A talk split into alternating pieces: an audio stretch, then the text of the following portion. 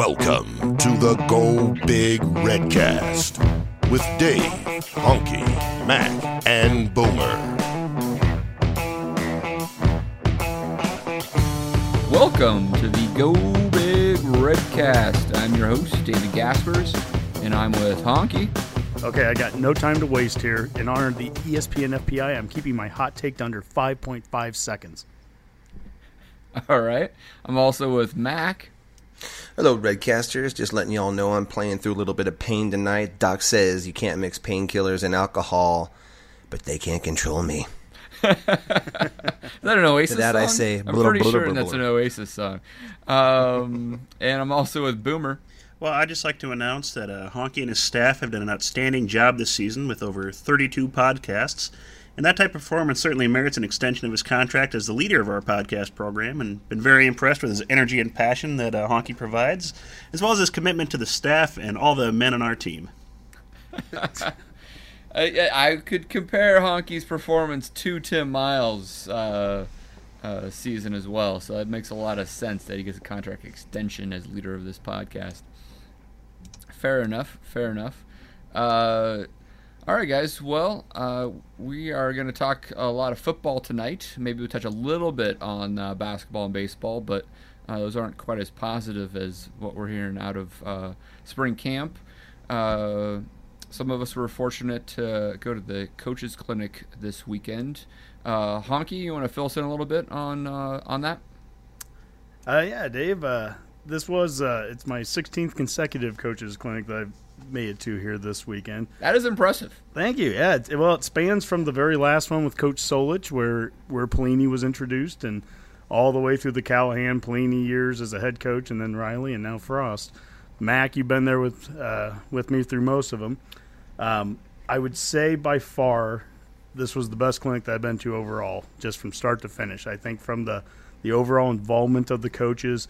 Uh, that's something that uh, I'll be able to take away from it uh, towards my own teams and practices, you know, on a smaller scale, of course. But it all started with Frost, and it started from the first minute. Uh, a traditional coaches clinic in the past, the head coach comes out there for 10, 15 minutes at the beginning, kind of does the uh, obligatory introductions. And Frost, that wasn't it at all. He really ended up being the keynote speaker. He was scheduled for 45 minutes. I think he went on for over an hour and really just the, the amount of care and, and everything that you can tell that it means something to them to have Nebraska coaches there.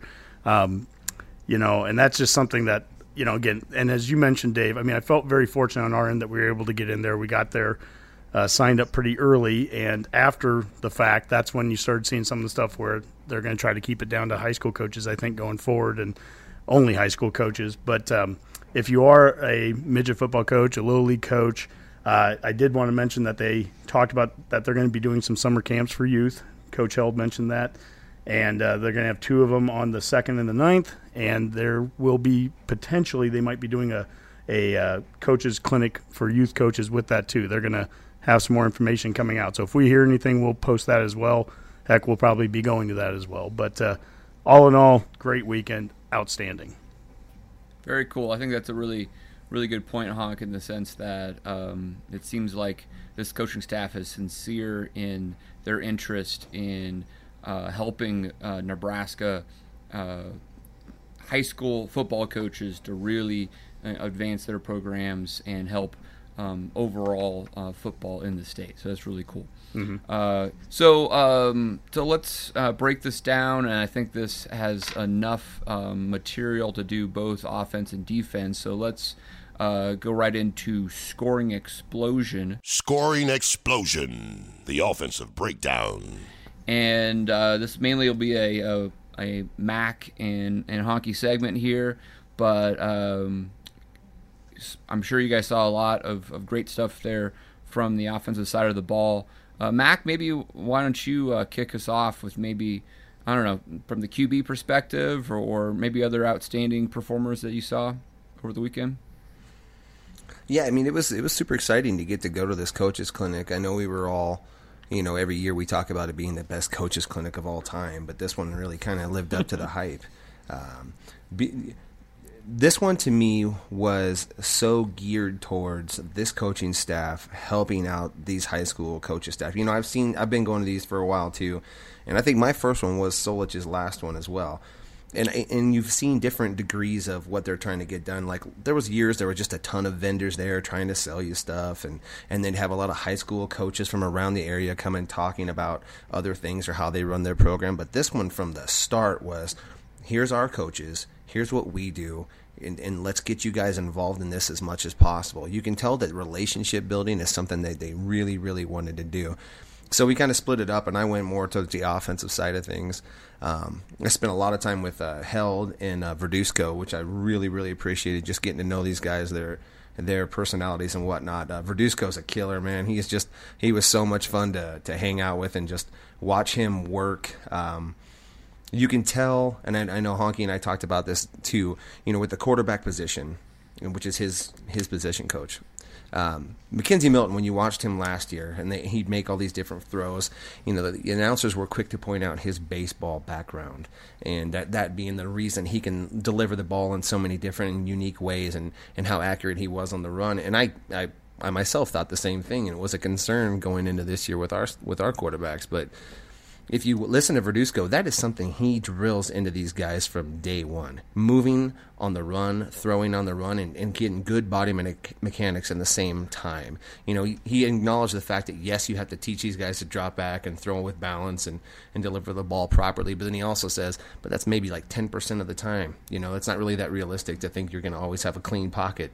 Certainly, that's a, we know Tanner that for a fact, don't we? yeah, I think Tanner Lee would would have probably appreciated a few of those techniques, you know.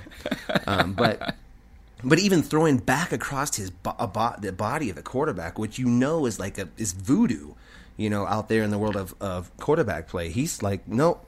If you do it with the right mechanics, it's totally reasonable to do. So, you know, that was kind of my biggest takeaway is the, these coaches practice the way the game will be presented to them. And that is from the top down. That is the mentality they preach. So, you know, situational football, there's no surprises. They the way they structure their practice, the way they structure their workouts, the way they structure their drills is how is this going to look in the game? How will this translate into a game? And and that was so impressive and so apparent throughout the entire practice, throughout the entire scrimmage, every drill. Uh, wouldn't you agree with that, Honk? Yeah, I, I think it's a general theme of the of the the weekend that I would take away is that the drills and the things that they work on always seem to have a real football related kind of element to it. it. There's not a wasted thing. They're not doing a drill just to do it. There's always a football piece that they can relate it to, down to how they practice. I mean, they talk about how they'll practice hard here for five minutes, 10 minutes, and then there might be a, a five minute period where where it's a learning period and you're not running as fast, you're not running as hard, and that mirrors how a football game is played. You're not on the field 100% of the time. You're going hard when your side of the ball is on it, and when you're not, you're on the sideline, and everything's kind of meant to reflect something that that they're seeing.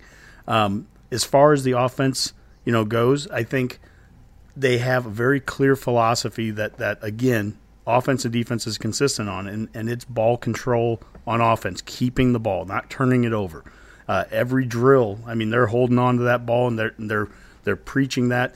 And if you were going through, they didn't do a lot of like warm up stuff at the beginning of practices. That's not really how they how they do it. They they do a zero period they call it before practice, and it just kind of blends in. And, and guys, the the blood's pumping by the time the practice is starting. But they did have one period, like maybe about ten minutes in, where they went through a few kind of traditional, you know, ten yard warm up kind of things, and every guy is holding a ball because you're not going to drop a ball when you're going through those motions, whether that was kind of a bear crawl thing or just some of the different steps. That's something I'm going to take away, and I'm going to I'm going to incorporate that into the practices I'm running. I want guys holding balls as often as they possibly can because I think there's a real football correlation to that. If you're dropping it just doing something random, you're going to drop it on the field.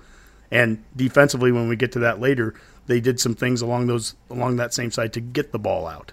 They want to get that ball away from the from the uh, the opponents to get it back to the offense. So, anyways, uh, I just think everything meshes really well together. They they there seems to be a good flow between position groups, between offense and defense, and and I think that just it starts from the top. Honky, you want to maybe expand on that a little bit on maybe talking about uh, how the I mean, the complexity of uh, the, the the practice, in the sense that I mean, you really the advantage of having a coaching staff that's you know been together now for into its third year, and not just the top the, the ten actual assistants, but even all the it feels like the GAs and et cetera that are, are involved in putting on that type of uh, activity. Yeah, I you know I think really it I couldn't imagine as we were watching that practice and as crisp as it was for being only practice number nine I think it was for them as crisp as it was I think at one point we kind of said to each other I can't imagine how you would do this if you were starting over from scratch or you didn't have kind of a full staff in place that had been working together before. Uh, there's just so much going on, but they you could tell that the plan was so well in place. It was so scheduled out that they they knew how to run this practice where you're just going from station to station. It's all flowing very quickly, but um, but that staff is on the same page. And there's a couple of things that that Frost mentioned, and he never called out ever a previous staff in the process. But I couldn't help in my own mind but go back to previous staffs when he was saying a couple things. One of the things he talked about is is if you want to get into tempo, if you want to go fast, you know, you got to cut that verbiage down. You've got to be able to in the course of of running tempo, it's better to have 12 formations in four plays than than four formations and 12 plays. You know, we we want to be able to do less plays but do them really well and if you do some window dressing and stuff, that's fine in front of it, but get really good at it. And then when you're going to call a play, he referenced back to something that Chip Kelly used to talk about. If you go to McDonald's, you can go and get a quarter pounder with cheese, and oh, I'll get ketchup and mustard, and I'll also get some pickles and, and onions, and then I'll get a, a medium fry, and then I want. And by the time you say all that stuff, there's no way that you're not going to be running tempo if you're asking for all that. So what I Chip think I'm Kelly says behind is that guy in line actually. So, Chip Kelly says It doesn't matter. They're just going to give you something anyway. They never get the order right. It's ridiculous. But keep going. But if you're going to get it right, what Chip Kelly says is what you do is you call it the you know you ask for number two supersize with with Diet Coke. There you go. You just got everything. You got everything you wanted, and you got it in about three words.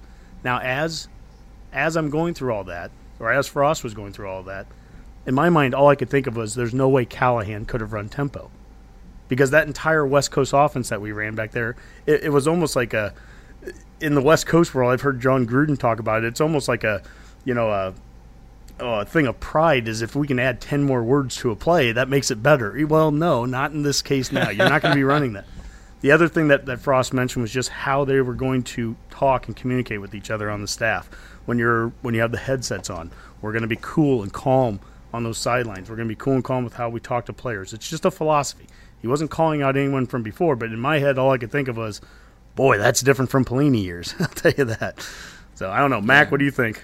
You know the other the other point I'd like to make about that. You know he talked about tempo, and and that does come from the head down. You know they all figure out his. You know he talked about when when an opposing coach came in, observed a practice, and then observed some meetings. He's like, well, why do you run your meetings so slow if your practices are so fast paced? And he's like, you know what? Took it to heart. I thought about it. I changed it. So my practices become more like pop quizzes because that's how much time you have on the field is to understand the play. So you ask the question, that guy doesn't get it, eh, next guy, eh, next guy. And until that becomes the mentality you work with, your mind is going to work that fast. You know, he talked about learning his call sheet. He memorizes it, you know, the week before the game. And he has Coach Held quiz him on it so that they make sure that he's just as fast and just as quick as he's telling his team to be. You know, another interesting thing he talked about is, you know, going into the spring game, I love how much he, he lets his coaches coach. Like he's not going to call the plays for this spring game. He's going to let these coaches coach on the sideline so that everybody knows what they're doing. You know, there's two different guys on the sideline calling out plays or calling out signals. I don't know which one they're watching, but the point is everybody has a role and everybody's doing this stuff, and it's all predicated on tempo, speed, efficiency, and stressing the defense out.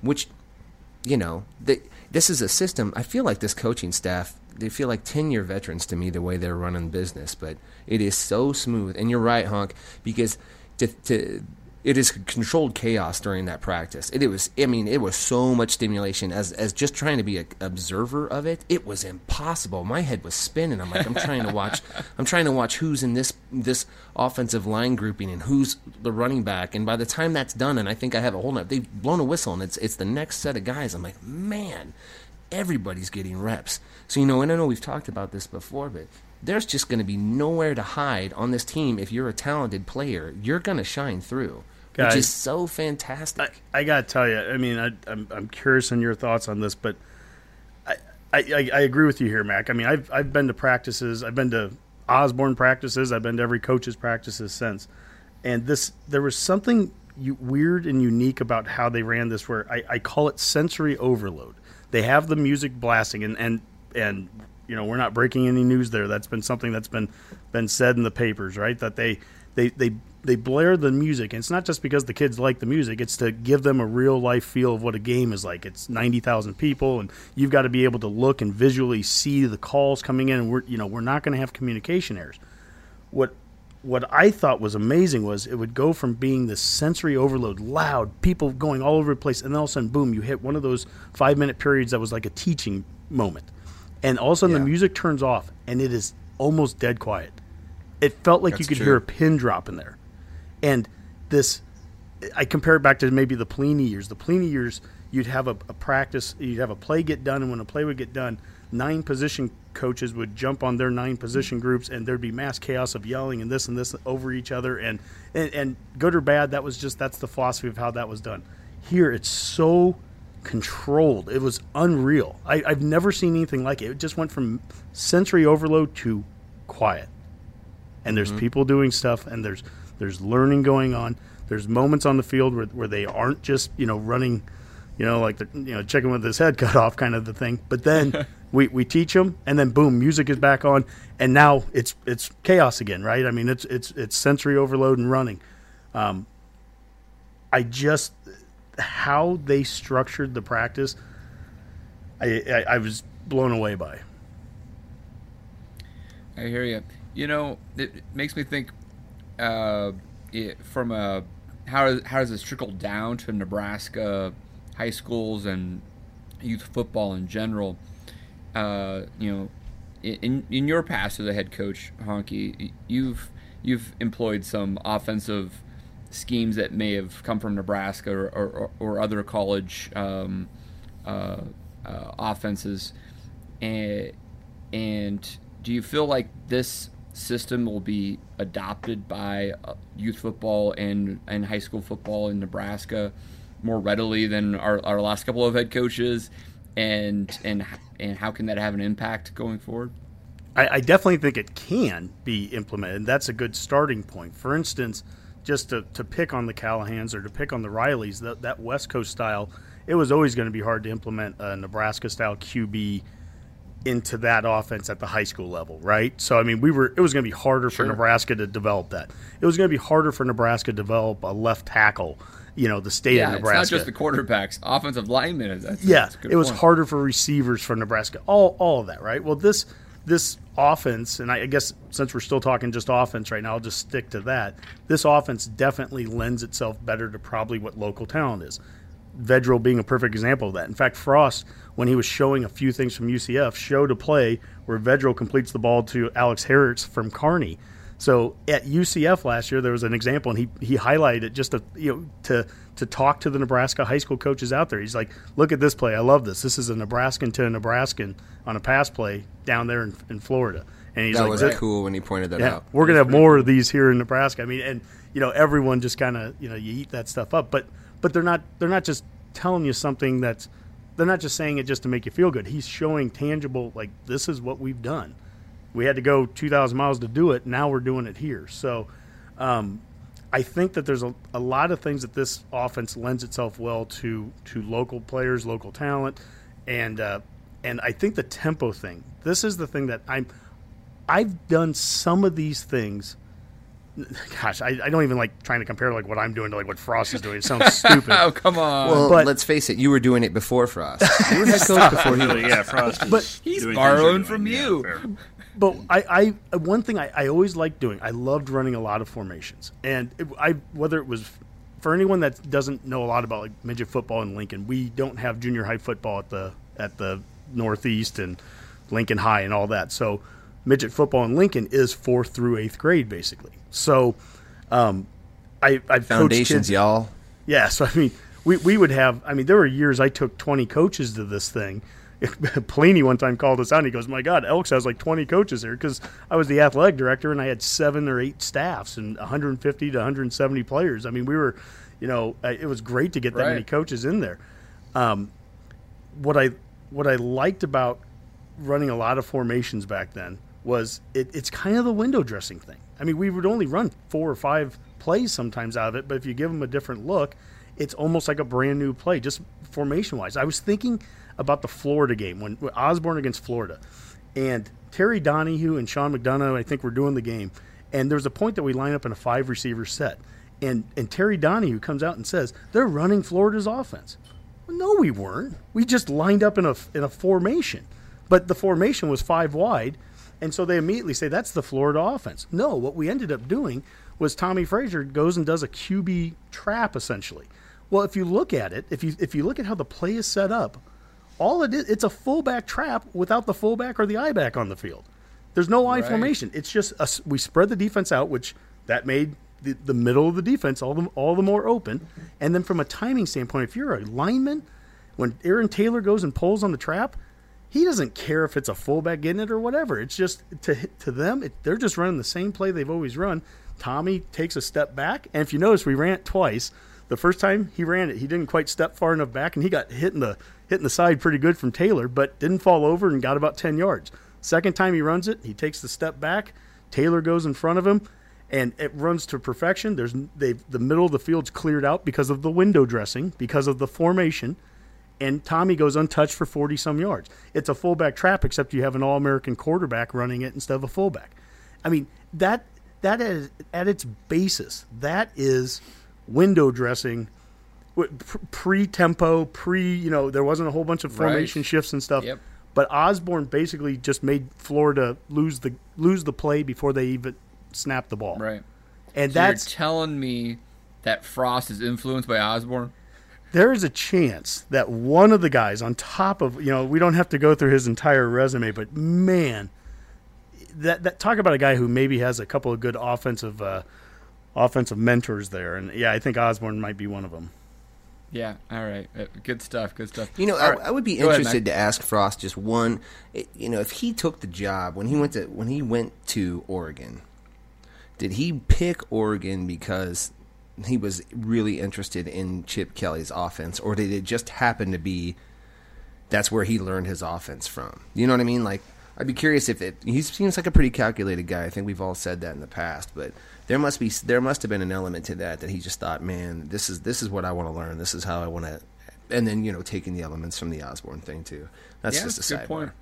No, absolutely. Um, you know, he was just an uh, an assistant coach or coordinator at a you know a FBS school, Northern Iowa. Yeah. wasn't like uh, the there wasn't other too. uh, viable candidates to be a receivers coach at Oregon besides Scott Frost. He obviously interviewed very well there, um, which is again not a surprise, but he, he definitely had a, a conscious effort to to interview for the position. So yeah, it's a great question, Mac. you know wh- one thing I do kind of like about what we're chatting right now because this is on we're still in our offensive segment I kind of like that we haven't gone too deep into like individual players right now and stuff because a that really honestly that's not what we're there for. We're there to, to watch this and try to glean what can we take from it and and incorporate into the practices and drills and stuff that we do. But even having said that sometimes i think whether it's i'll pick on the media for a second but it's easy to go to one practice and feel like you see something and like oh well now i because i saw one practice clearly this guy's the best or clearly that guy isn't the best. And i don't feel like even though we got to see a lot or we got to see a lot of reps and stuff, I don't necessarily walk away from this one practice feeling like, oh well, this is clearly the player at this. It just it's one practice, and and I'm I can't wait to go and see the the spring game and get that second one in and see if maybe some of the things that are in my head about some players, I want to get another chance to to see how they they look at you know a second time out there in front of ninety thousand people, but but all in all, I, I don't have individual players really that, that to talk about. It was just more the the process, the the, the whole the whole way that every from how the coaches talk to each other, how they talk to the players, how the practice ran. I just was really pleased with what I saw overall. Uh, to that point, Matt, and I and I do agree with you, and I'm not going to try to break anything down based off of it. But you know, going into this, my biggest question mark, and we talked about this earlier, was do we have the quarterbacks in our system are they athletic enough to run what they do or what they did at UCF? And without diving in too deep on any of that, I saw enough from each of them to say yes. I mean, Yeah. now now to what level of, of efficiency? Painkillers. Will that be? you know, I don't know, but I saw enough like, you know, get out of the pocket plays and throw on the move from each of the guys to go, ah, you know, this there, there's there's enough talent back there to make this offense work. Now I don't know. I'm not saying McKenzie Milton or anything like that, but but you know that was my biggest question. You know, because running backs, wide receivers, offensive line, those guys, they're pretty portable in terms of system, and, and I really think sure. wide receiver wise we were strong. Um, but but quarterback, I think will be fine. It'll just be a matter of who learns it the best, who runs it the most efficiently. Yeah, and things about efficiency, right? Uh, end of the day, offense has to has to go through that quarterback. Throw the bones. The defensive breakdown. Uh, let's just keep the momentum, guys. Let's. Uh, it's a fast-paced thing, right? We don't need to take a break. We Keep just it moving, Go, keep it go, moving, go, all go. right. Right. Let's go to Fast feet, firm Uh, feet. Right. So, I mean, I think we've got a pretty good feel from from the offensive side there of what was going on in, in practice and whatnot. But um, what do you think from uh, the defensive coaches and uh, what they uh, talked to you guys about with Chinander and and the position coaches uh, about the the black shirts coming up here next season? again, I'm gonna go back to the, what the how they did the setup of this clinic, and what one of the reasons why I feel it's the best one I've been to was just how they did the coaches, and very specifically here to the defense. I went and saw Dewitt and I saw Dawson, and to to give the listeners a little bit of, of background, there are years where some of the position coaches maybe didn't do any kind of drills or didn't do any kind of discussion, it, and a lot of it was high school coaches talking. This year, specifically this year, they came out and after Frost talked, and then after Duval talked, those two talked to the to the entire group as a whole. Then they started breaking things down into the positions, and they would go for about forty five minutes on the chalkboard in a classroom, and then there'd be a small break, and then now you're going out to the to the outdoor fields, and we are applying what we learned in the in the classroom out there on on the field. So I mean, you were getting two sessions with that one specific coach if you wanted it. And the only the thing that went into my mind was I thought about that first week of practice, how they did it on a Friday of spring ball, so that they could get all that meeting time in, and how they walked away from it and said, "Wow, we we had such a great first practice because these guys really knew what they were doing." Well, I don't know about you guys, but I felt that way. I felt like once you got done with 45 minutes of watching the coach on the on the chalkboard showing some videos talking about things maybe he'd give out a keyword that they would they would use in a certain instance and you're learning all this and then you get out there onto the actual field now he's applying it in a drill and that same word comes up or just whatever it was. It was like I could see how you could you could translate from that transition from classroom to field. I can see how that speeds things up and that speeds up the learning and so I know that's not defensive specific, but it was, I guess for me, I was very impressed with Dewitt and Dawson, the two coaches that I was following and listening to, and and I re- again it was a process thing. I really liked how they took it from classroom to field. I think that's a really good point, Hawk. I think that um, you know maybe maybe the coaches clinic mirrored uh, how they're doing some of their position uh, um, practice uh. So that's really good stuff. Mac, what did you see on that side of the ball? I didn't. I didn't. I got to tell you, man, this was one of those clinics. I wish I could. I could have split myself in half and caught everybody because they were all really good. I saw a little bit of Dewitt, and from what I saw, I liked. Um, but speaking about what I watched on the defense on on Saturday, kind of like what we talked about on offense, having the ball as a component of every drill. If you watch the defensive drills, every single one of them, at the end of it, there was a there was a component of stripping the ball or getting the ball out, intercepting the ball. They had this tip drill that they were running where they'd throw it and somebody would tip it and the guy behind him would try to catch it. So it's not just it's not just Chinander running around going, "We need the ball, we need the ball." You know, they are practicing it. They're throwing it around, teaching these guys actually not to dive on it and roll on it, but to scoop it and go. You know, they're practicing these techniques so these guys in the game get the ball back because the, their number one thing is we need to get the ball to our offense to score points. And Yep. that is that is so Yeah. pervasive throughout everything they do. um, that I would be shocked if our if our turnover margin isn't considerably better next year. Tanner Lee being gone alone should help the points.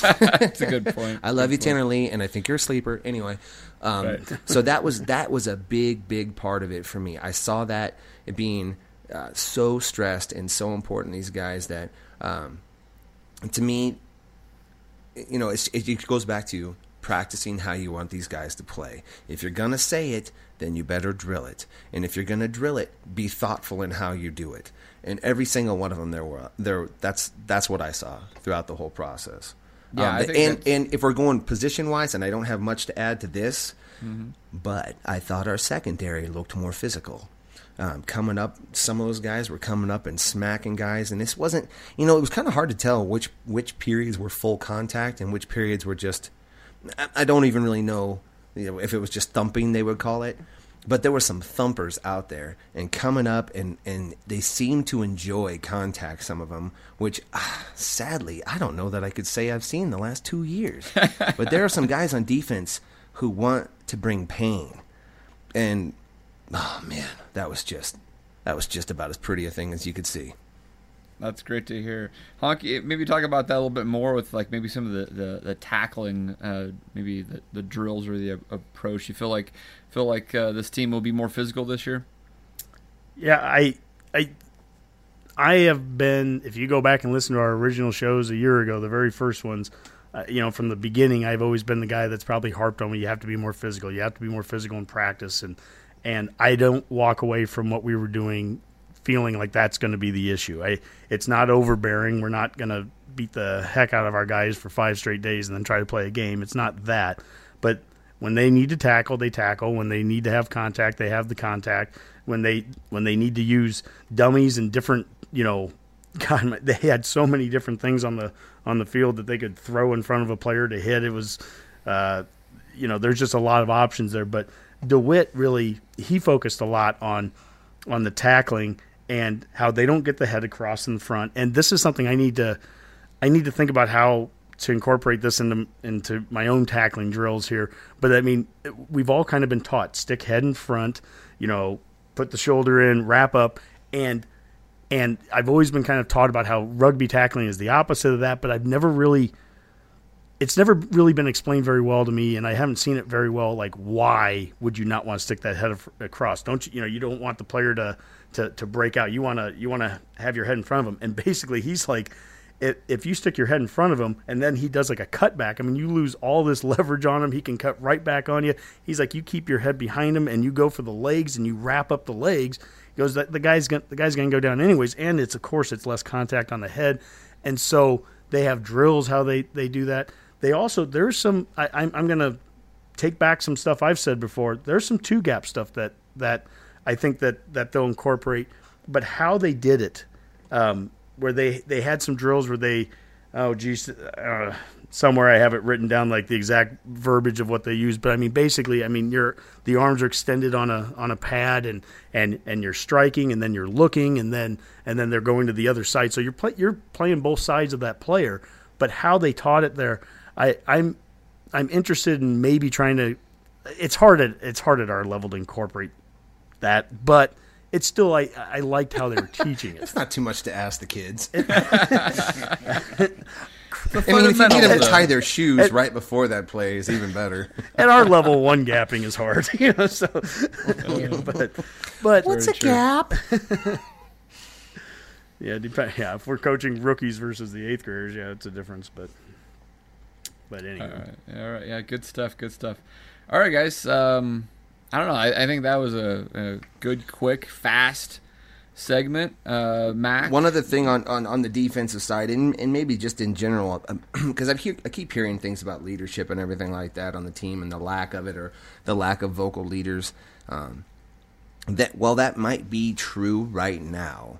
Um, I do believe we've got players on the team very capable of leadership, but I also think, you know, when you're in the process of learning something new yourself, it is very hard to then go ahead and say, you know, but come on, guys, do it like me. I mean, there's nobody saying I'm doing it perfect, short of Vedral, who's who's been doing this for a while. Nobody's got this system down well enough. But if you look at a guy like Mohamed Barry, you know, and I watched him specifically on some drills, and he just doesn't look like he's any fun to go up against in drills. He always hits harder than just about everybody else. He pops in there. He's a bit of a talker, you know, but I like that guy out there. You know, you give some of these guys some time to be in this in this defense and on the offense too. Where they, where they are to the point where they can keep other guys accountable because they know they're doing it themselves. We have some leadership on this team. Um, so I, I wouldn't be too dissuaded by what I'm hearing right now. That stuff will come along you know, it speaks more to the coach's process of teaching these guys how to learn and how to learn quickly, which I do believe is happening. But once that takes a place, and then we can start turning over some leadership to these guys, I think we'll be okay. That will be when we take when that will be the light switch, right? That will be the time that we go from, you know, maybe five six wins to if that light comes on soon enough, seven to eight. Now I'm not predicting that. I'm just saying Sure. I wouldn't be surprised. Is that a prediction? That's all. Well, you know, Mac, uh, you know, I think that's a really, really good point, and actually kind of, uh, in kind of like um, expands the conversation here a little bit in the sense that uh, that that idea of uh, leadership and the it taking taking a while to actually get established is about kind of the you know the program as a whole and how long this is going to take and the other pieces and parts that go into this.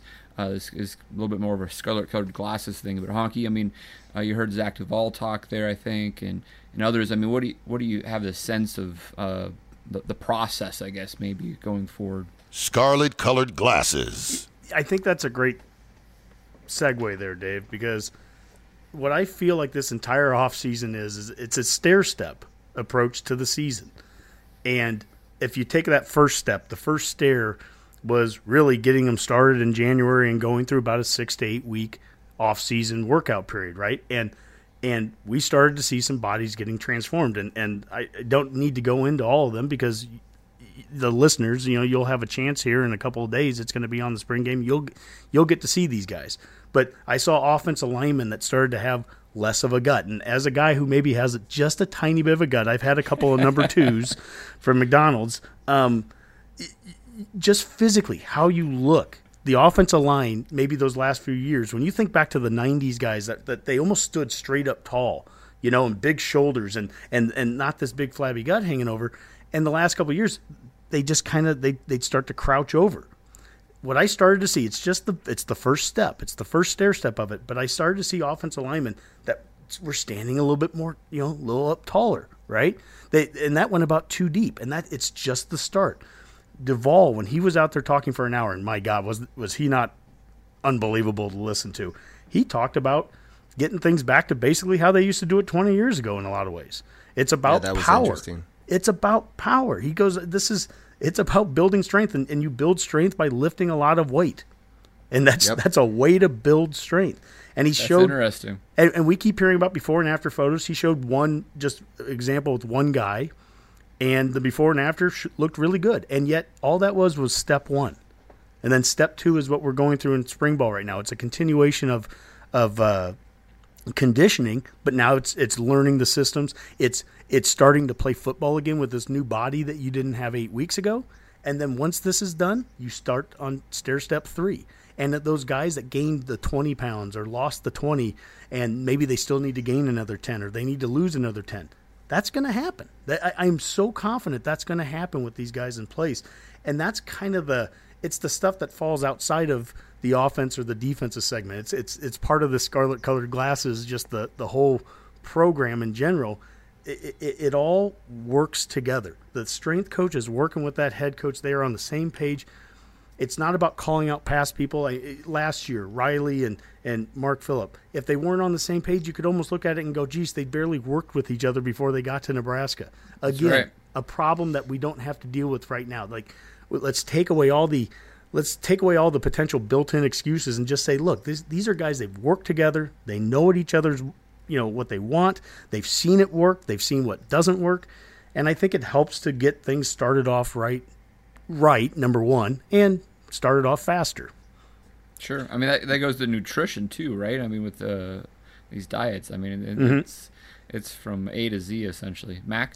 I, I 100% agree with that. And, and Duval's Duval's role in this whole thing cannot be understated. And you know, being one of those guys like you, Honk, that has has gained weight in the past and then went ahead and lost it. I can speak to how much better I feel about my ability once I've lost that weight. I mean, when you start feeling stronger, you walk around differently. You walk around saying, "What what can I do? How fast am I? I mean, what how how much better could I be?" And I'm saying that like I was 30 at the time, you know. But these Division One athletes, as they're getting stronger and becoming faster, they're going to play faster. They're going to hit harder. They're going to relish the opportunity to grow and be a bigger person. Matt, Matt, can I, I can I interrupt you for a second? Because what you're saying Absolutely. is, but you're saying like these guys that they'll be happier, right? I mean, that they're gonna they're gonna have a bigger smile on their face because they're in better shape than they've ever been. How about when when uh, Duval was at Buffalo when he was with the Bulls Yeah. and he was coaching Khalil Mack and he showed the five photos of Khalil oh Mack Oh from his freshman year, then a redshirt freshman, sophomore, junior, and senior. And here's a guy that you know now he's out there in the pros, but you saw him over the course of five years. And not only physically does he look better, by the time he was a senior, my God, he looked like a you know he was ready to go pro. He's a what he- monster. yeah, he looked physically like that. But it was the but Duval focused on the face. His face, Yeah. his freshman and his redshirt freshman and his sophomore years, he's kind of growling at the camera and he's trying to look all tough. And and Duval's even kind of calling him out and saying, "Ah, that's all fake stuff. You're just trying to, you know, you're trying to intimidate someone." By the time he's a junior, and by then definitely by the time he's a senior, and he looks unbelievable as a senior. He's got a huge smile on his face. Not trying to look intimidating. He just he looks confident. He looks Right. like a guy that is ready to go out there and and do everything he's done since then. Right. And Duval's like, yeah, that's that's a kid that he's happier, he's he's better, he's he's he's bought in. It was it was great to see. when when he talks about too, you know, cultivating that leadership, um, that's what the summer conditioning. That's where guys can really start to step up and become leaders. You know, they, they you know when when those expectations are laid out in front of them and their and their position groups are you know keeping each other accountable. You know, they can do that can be cultivated a lot through through summer conditioning. And and Duval, you know, you've already heard him kind of talk about how he's put it on the players to get that going. Um, I think that, that that will be such a huge, huge portion of That's it. that's a Um, good good question, Mac. Uh, how much uh, coach coaching involvement occurs during summer conditioning, and how much is that on the players? How much actual coach? Well, you know, that's that's there? the thing too. You know, they they uh, you know they have that cleanup practice that they're going to have after the spring game. They got Right. that one additional practice, and and, and Frost talked about that. That's actually going to be. Uh, they're going to kind of go over some stuff and a few more teaching moments, but the big thing that they're going to take away from that is this is how we want your individual workouts going in the, you know in the fall. This is how we want this stuff to be going. And I just think again that's just speaks to these guys overarching big picture concept they have these guys. And it's not just x's and o's and it's not just your system. It's culture. And i know that's such a hot button word optics you know whatever you want to call it. Hmm. But they are building a culture from the floor up. And and when they get those guys to buy into that and the quicker that happens the better the team we are. Now now i'm not that that that is a process. That that part has to be a mm-hmm. process, and I have no idea how long that'll take. But that just is one more of those things that this staff already knows that we need to do this. We need to get this going, and let these guys take ownership of their team, their position, their group, their bodies, their workout, and go. So, Yeah, and and very specific to your question there, Dave, about like what can they actually even do with them over the summer? I mean, it, historically, you know, you always say that the, the strength coach is their head coach over the summer. He's the guy that gets to spend the most amount of time with them. But it was a few years ago, and Mac, you can probably correct me on the exact number if it was three or four years back. But the NCAA at, at some point they've opened it up, which has allowed coaches, assistants to, to have like one or two hours. I'm not sure what the exact amount of time is, but they actually have a little bit of face time that they're allowed now with their position groups. They can go over some film and stuff. And even if it's just one or two hours a week, that's at least something that wasn't allowed before. And you want to talk about helping to speed up a transition, that's one way of doing it too. So absolutely. so th- there are some mechanisms that the NCAA is allowed now that gives you more opportunities to at least get coached even over the summer period. which is totally reasonable when you consider. I mean, it's a, it's a it's a year round sport, and it also is nice that Frost's window overlooks the weight room. I mean, if you were to happen to draw something on there with a dry erase marker, eh, you know, Well, as, as Frost says, we don't just want their bodies sweating; we want their brain sweating, and uh, and I saw some brains sweating this last weekend, and I think I think they'll be sweating over the summertime too. I mean, they'll they'll be they'll be ready come fall. All right, all right, good stuff. All right, Hey, anything else? Boomer, real quick, Boomer. I I know you weren't at the coaches clinic, but um, our kickers, the legs look strong this year, my man. I don't think you're going to be disappointed. what we needed. I really So, yeah, don't. I was going to ask about that. See what you got. I spent my weekend watching the Ohio State spring game, so that's all I know. So, that was- Well, we can talk about Joe Burrow then, I guess. Oh Yeah. my goodness. they he looked good actually. He's they got a decision to make as far as quarterback goes. They got three choices, and what do they want to do? So it'll be interesting to see. It's hard to get a good read on Ohio State's spring game. They really didn't tackle, so it was kind of an odd sort of. Yeah, I, I watched some of that too. It was Yeah. weird. So it, it's But- hard to read much from that, but uh, yeah. To Mac's point, though, so Caleb Lightbourn uh, starting to earn a scholarship, hey? Well, about time he someone was- does. Yeah.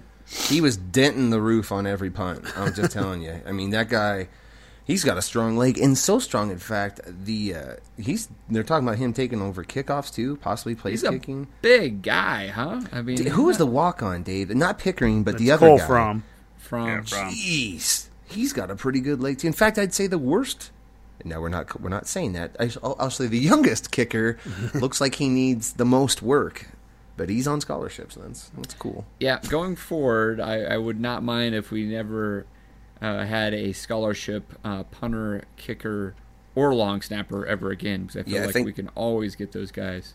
I think that um, might go by the wayside of the tackling. They can be awarded afterwards, but Yeah. we don't need to go out and get one uh, because it's just when there's enough enough talent in state, no doubt about it. Yep. All right, guys. Uh, anything else on football? That was a great segment. All right, guys. Let's uh, take a break and we'll be back with a little Nebrasketball and around the main horn. You're listening to the Go Big Redcast. And now, Nebrasketball. All right, guys. Next on the Go Big Red cast, let's talk basketball with a little Nebrasketball. And uh, you know, the program took a couple of hits uh, this week. We had a very valuable assistant coach, Kenya Hunter, uh, leave uh, the program uh, off to uh, UConn. Is that right, Boomer? Uh, yes, correct. Yeah, he went to UConn. And then uh, one of his prize recruits this year that was due to come in, Xavier Johnson, uh, asked for a release from his uh, letter of intent uh, so he could go elsewhere. So that's not good news for Tim Miles and company. Um, so what does that uh, result in? Tim Miles gets a one-year extension from Bill Moos, uh, which is only one year, so that's not a lot. To be honest with you, it's really just giving him that one extra year to prove up uh, that this year was not a fluke, and next year's team should deliver on our NCAA tournament hopes. Uh, you know, since uh, Boomer was relatively quiet there in the last segment, I'll let him uh, tee this up. Uh, what do you think about the extension, and um, will we recover from the loss of uh, Kenya Hunter and Xavier Johnson? Well, you know, my initial feeling on the extension is, you know, I'm not a big fan of it. I'm not sure what purpose it actually serves. If you want to keep Miles, you give him a longer extension than that. If you don't, and I, my gut feeling is I don't think we do want to keep him. You know, barring a big tournament run this year, what's the point to a one-year extension? This is more money you're going to have to buy him out at. So, it, to me, it just kind of seemed like a stopgap measure. I don't know if Moos has put a lot of thought into either what he wanted to do in terms of basketball or he just doesn't have anyone available to replace him. So that's kind of how I'm reading that. You know, it's one of those two options. And you know, the loss of uh, Hunter definitely hurts. I mean, that's I mean that's one of the big arguments for giving somebody like uh, you know Miles an extension because oh, it, you know, if he doesn't have the extension, it's going to hurt recruiting. Well, our best recruiter just left. I mean, that takes the biggest hit right there, and he's the one who recruited. You know Palmer and Roby, and you know got Copeland to come here, and clearly. yeah, and now you know Xavier Johnson's looking at going to UConn to follow him. I mean, those are the hits right there. Yeah. Uh, you know, it was not a good week for Nebraska ball. I don't, you know, I don't know what that's going to mean going forward. I don't know what it means for guys like you know Palmer and Copeland to come back. You know, what are they going to do now? How are they going to read this?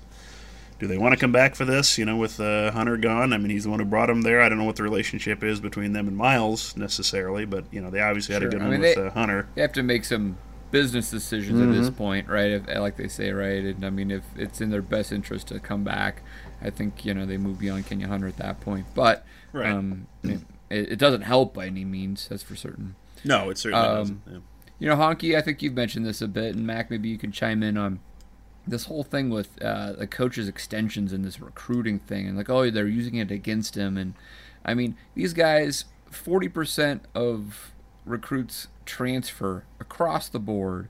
Uh, a lot of our guys are JUCO guys that are only going to be there for a year or two anyway. Is it really? I mean, the length of the contract make a difference at all, or is that just uh, just uh, the the coaches and their their agents making this up essentially at this point? You know, I I would venture to say it, it doesn't hurt to have a longer term you know contract. I'm sure I'm sure he'd like to have it. I'm sure all the coaches would like to have that. I don't mind this situation this offseason right now. I really don't.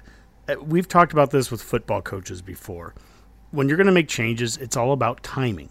All right? And and I'll use some previous football examples. You know, you don't fire Pelini after a 9 and 3 season. You fire him after he goes 8 and 4 and loses to Iowa and takes sure. his hat off and says fire me. You don't fire Solich after going nine and three with the new staff, you fire him after he goes seven and seven. If you were going to do that, right? It's about timing. The timing right now of this, I agree 100% with what Moos is doing. Um, he's giving a one year contract extension, which I think is kind of the bare minimum uh, to reward a coach for the season that he just had, which was 22 wins and 13 in conference. Okay, I have to ask, what would be less than a one year extension? Half year extension? well, yeah, we're going to take a look at him again in January, and you know, yeah, we'll, we you know. But well, yeah, you give him a semester in books, but uh, you know, I, I think, but look at this right now. I mean, he he walked in what Moos has walked into, what athletic director Moos walked into was a football situation that needed to be dealt with. He dealt with that, and now you're into basketball, and his basketball coach won the second most wins that the program's ever had in a season. He won 13 in conference.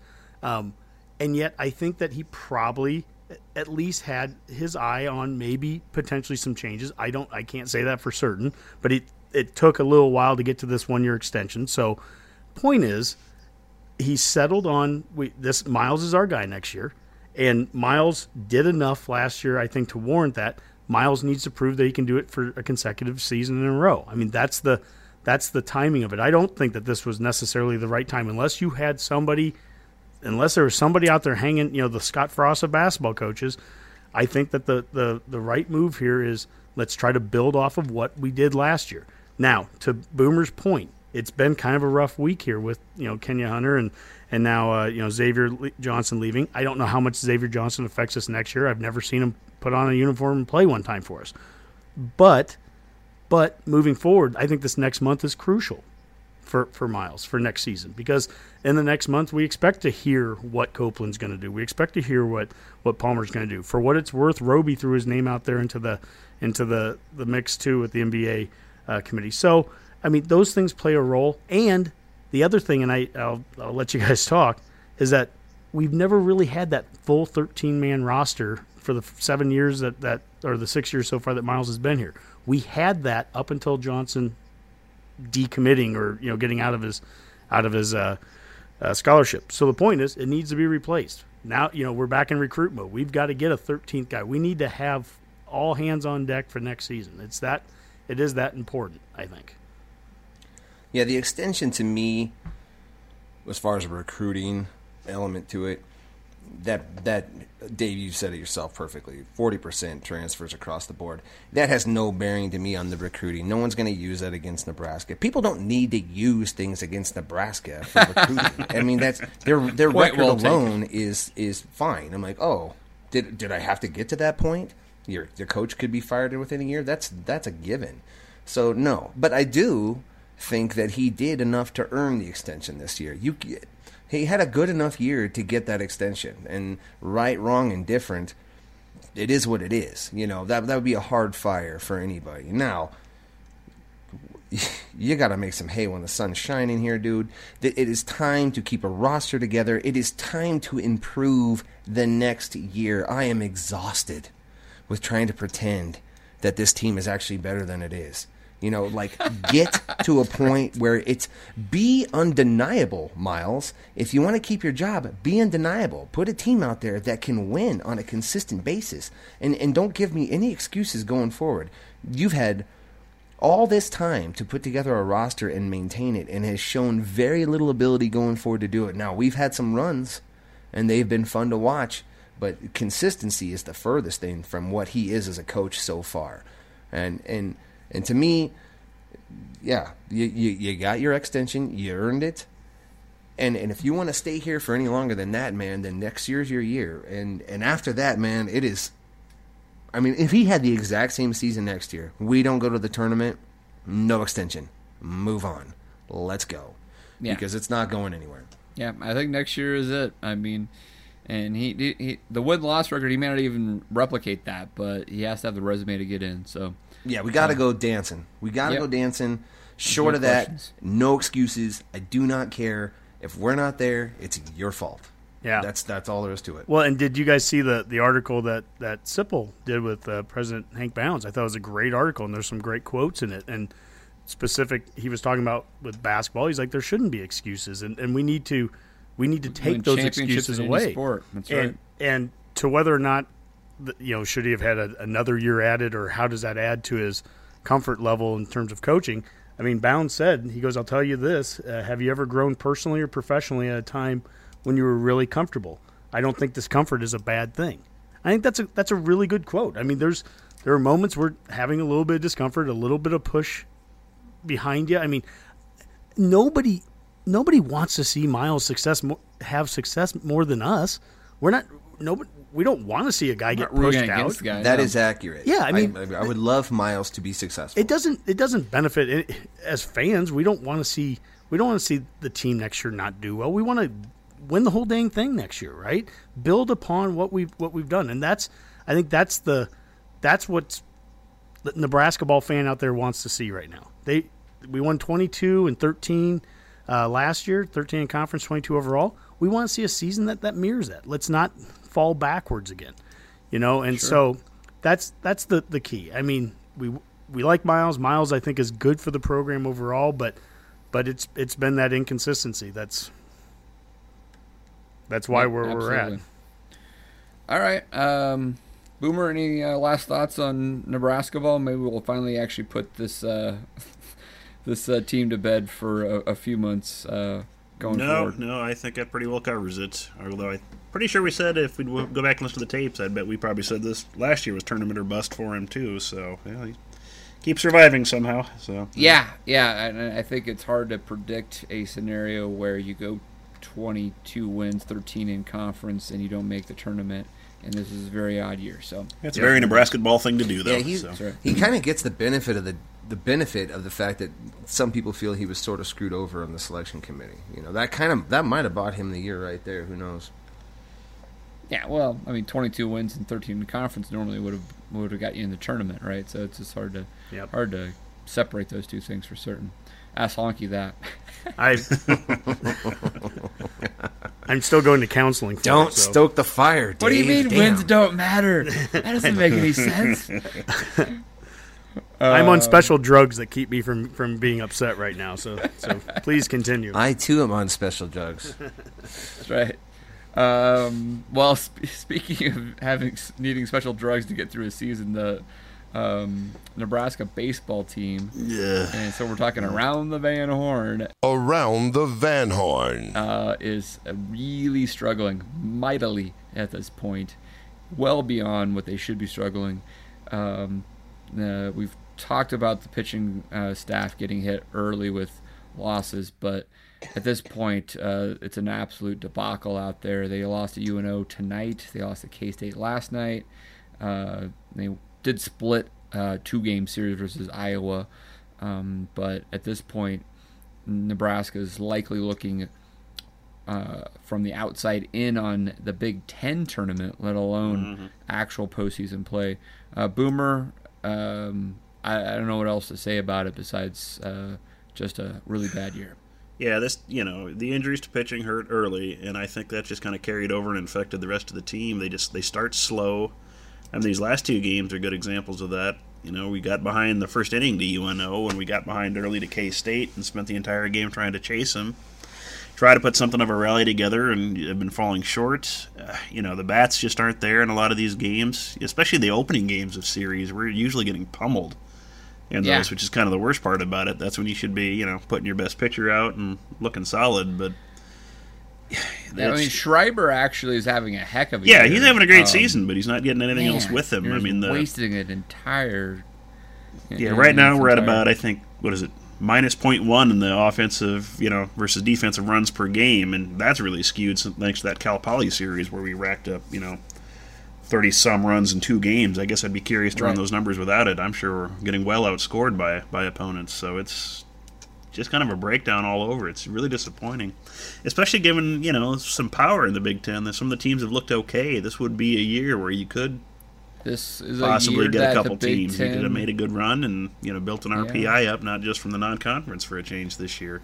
And Creighton's you know playing good baseball. That could have been good wins for you in a non-conference. Wichita State and- has actually played out. We talked about that. yeah. Um, you know, it's it's it's frustrating. You know, you look at the Big Ten. You got uh, an In- Indiana team in the top ten in the country right now. Yeah. Uh, you've had other other schools like Illinois um, in the top top twenty five. Uh, Michigan has won 17 straight games and is Yeah. 8 0 in conference. Yeah, we got a lot of Minnesota teams looks all right. Ohio State looks good. Iowa's actually playing well again. Um, it's just it, it was a year to be had, um, and it would be a great Big Ten tournament there at TD Ameritrade. yeah, I wonder what ask you attendance guys- will be without that. Yeah, without Nebraska Mac. there. I'm curious. Let Yeah. me ask you baseball guys a couple questions because I haven't I have not been able to follow them very well. I just have seen the record so far. But one is there any chance that this season could turn around? And two, if that were to happen, I mean like what would have to change? Do you know what I mean? Like can, can are we done? Is this season over? Well, It you got to get in what top eight to make the Big Ten tournament. I mean, Right. you could make it. You're gonna have to turn it around fast. There's not a lot of room to screw around anymore. Okay, so at what point are we are we done? How would I? Well, do I, it? I think it, Do we Yeah. play like Rutgers 15 times? we play Rutgers three times this I weekend. think they're up next, actually. Yeah, so that's there's our chance, I guess. If you want to make And- a and move, it's better do it Rutgers quick. is in eighth position right now at four and five in conference. We are actually at eleventh at three and seven. oh man, Yeah, and so we have to get to eighth. And so yeah, you go sweep Rutgers at Rutgers this weekend, for example, which we I we have zero proof that that will, that will happen because they haven't done it all this year. Um, that would get you going. In, the problem there is is opposite to um, Nebraska basketball is that the baseball team actually ends, I think, with Indiana and Illinois, Yes. top you know a couple of the top teams in the conference. So from an RPI standpoint and win standpoint, great, but odds of you just trying to get enough wins to actually get to eight is going to be the challenge, and that's all you're trying to do at this point is to to salvage the season is get in the, the Big Ten tournament in your home home state and try to make some noise there. Right? It's the only only way you can. that is save our the only. That is the only way we dig out of this is We've got Yeah, just to get to eight in the Big Ten, just to possibly uh, advance the season. Our guess, our right? RPI is 120 right now. Has no chance of getting there without going on a, a massive Yeah. streak. Which Such they just simply year. and so to your point, Mac, of like what do we have to do to make that happen? It's the pitching. I mean, the, you know, the bats have been silent at times as, as well, but we have to have better pitching, both starting rotation and bullpen, to have any chance to make any sort of run. And boy, Hmm. Okay. that's hard to fathom right now. Okay, And I don't know what that, that, was means very to sad. Erstad. I'm very sad by that answer, but Are you but thank tell, you you're for telling me I'm a giving it to baseball fan, straight. and I'm I'm very sad about it. I yeah, mean, we have 12 conference games left, so you don't have a lot of room to or time to make up ground. Six Yeah. of them are against Rutgers and Maryland, and they're right in that eight nine slot in conference. So Okay, so you how many put wins something back are we from eighth? Uh, We're what game and a half Rutgers is eighth, so they're four and five right now, and we're three and seven. So there's room.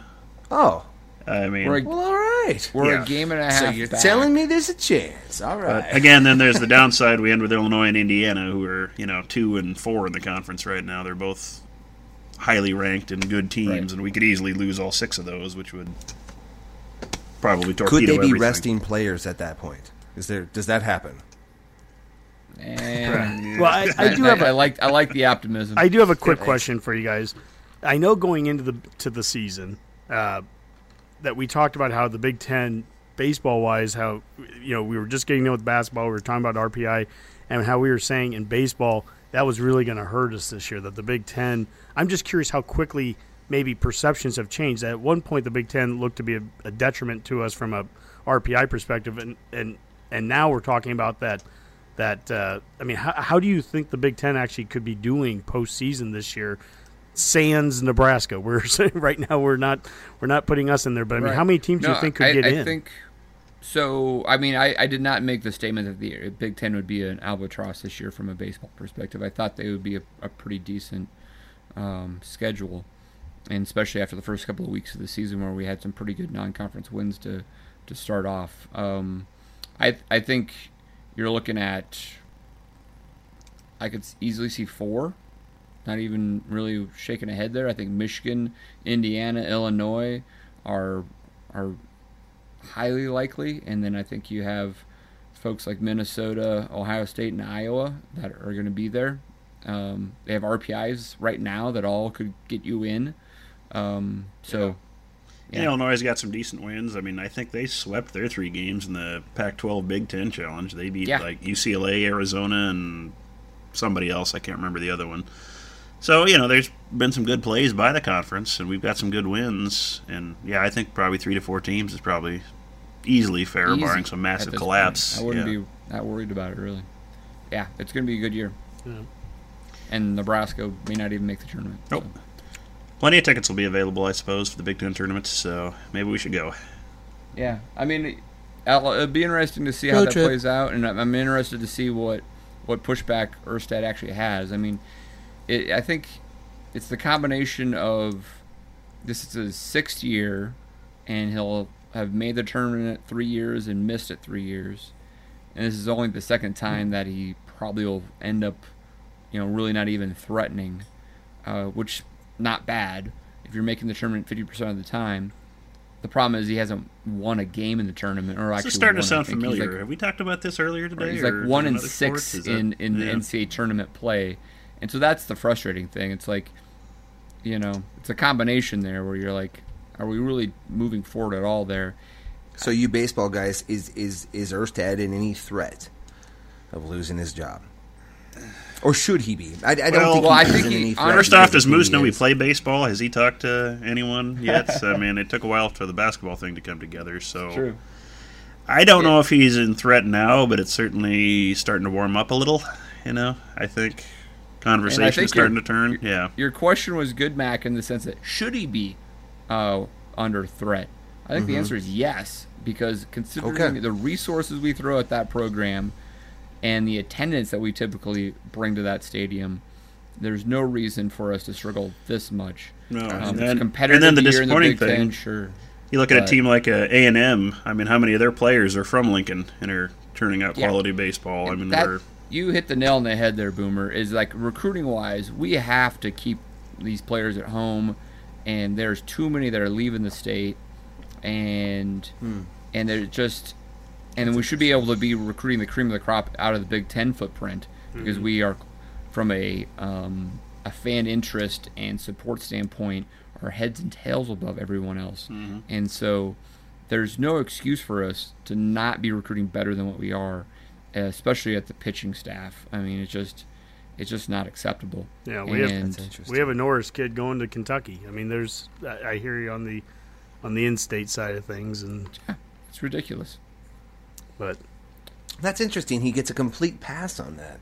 I didn't even know that. I didn't even know what you just said about eh, those Texas A&M kids going down to, or those Yeah. Lincoln kids going down to Texas A&M. Why does he get a pass on well, that? let's That's let's be fair too, though. He also did win the conference last year, so I mean, this is Absolutely. I, I don't Right. think that this is something where where he's in immediate danger or anything. And and knowing the competitor, I don't think he's in danger either. Sure. But and knowing the competitor that Erstad is, I think anything we just said he would probably agree with. He'd probably be the first one to say too. I mean, yeah, we've got to do better than this. So, Hmm. um, you know, I it, it's tough because in so many other sports, it's always about getting the the the, the guy who you know was the star on the field, get him back here. You know, bring bring that Nebraska guy back. And in this case, it's hard to talk about Erstad that way because he is that guy.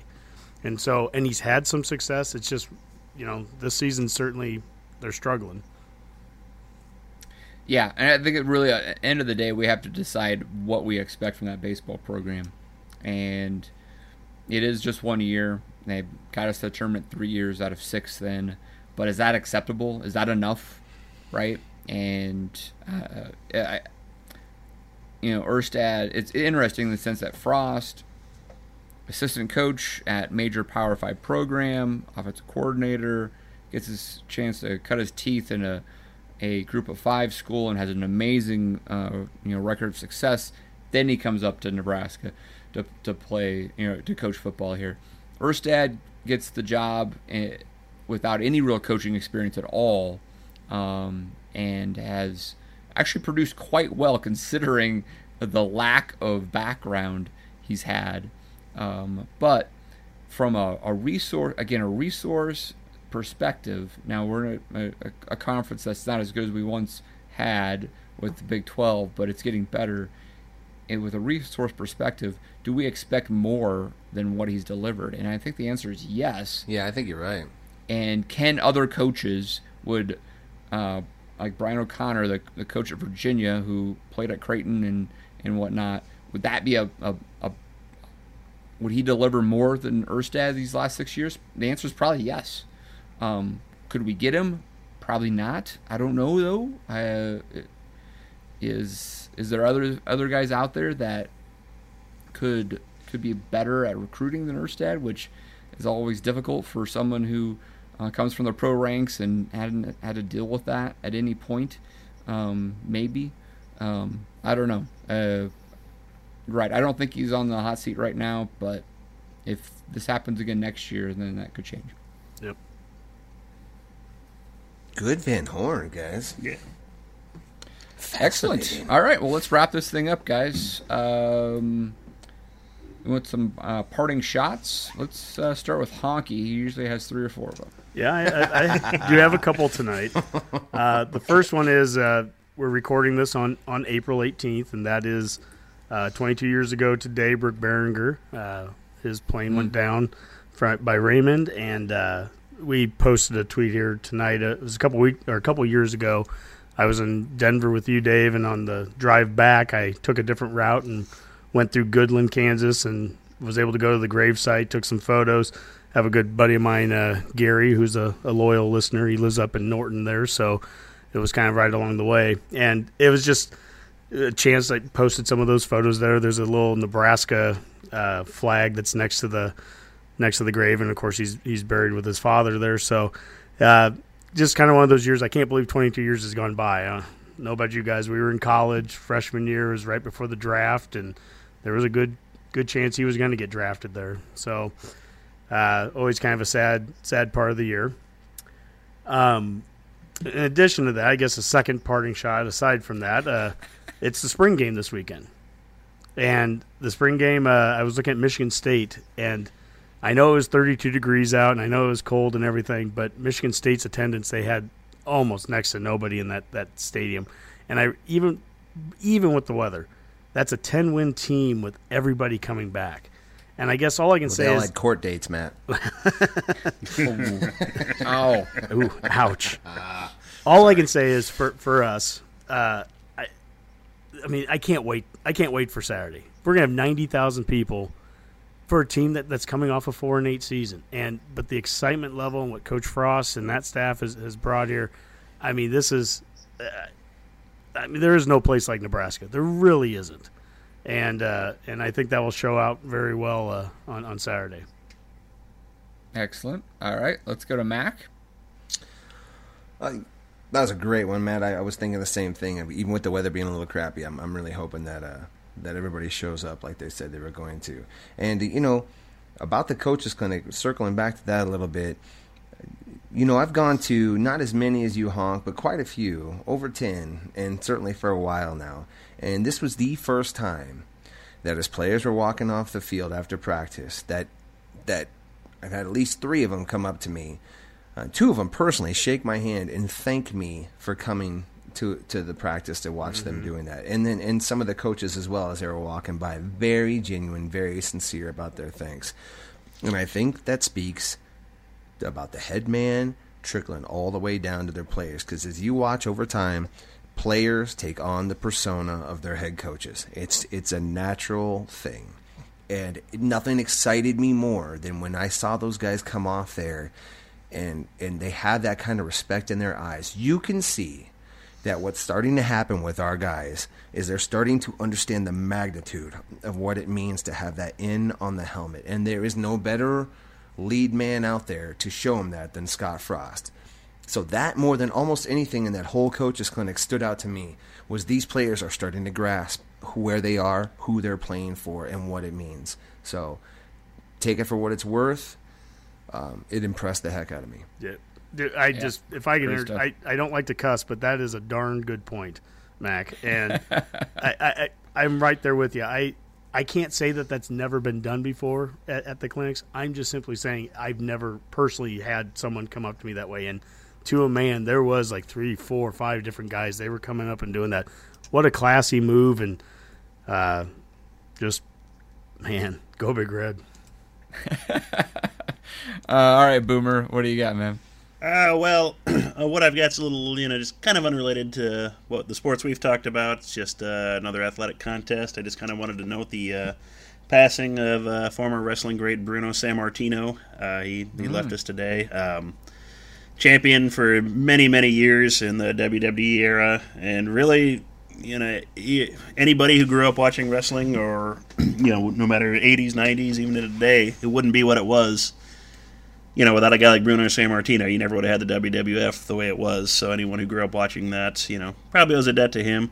And I'd also note that uh, while we were recording this, I received news that uh, also a Mid Atlantic wrestling great, uh, number one Paul Jones, passed away as well. So noted champion in the southern area and uh, tag team champs with uh, Nebraska's own Baron von Raschke as well. So just uh, a Ah, lot of a lot of the legends the are, are yeah, a lot of the legends are leaving us. So just uh, remember your past people and you know We do we need to induct the Baron?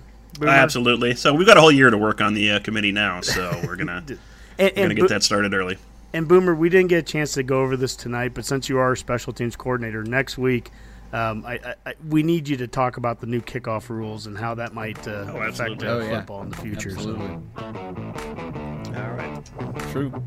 All right, guys. Uh, great stuff tonight. Let's call that a Go Big red cast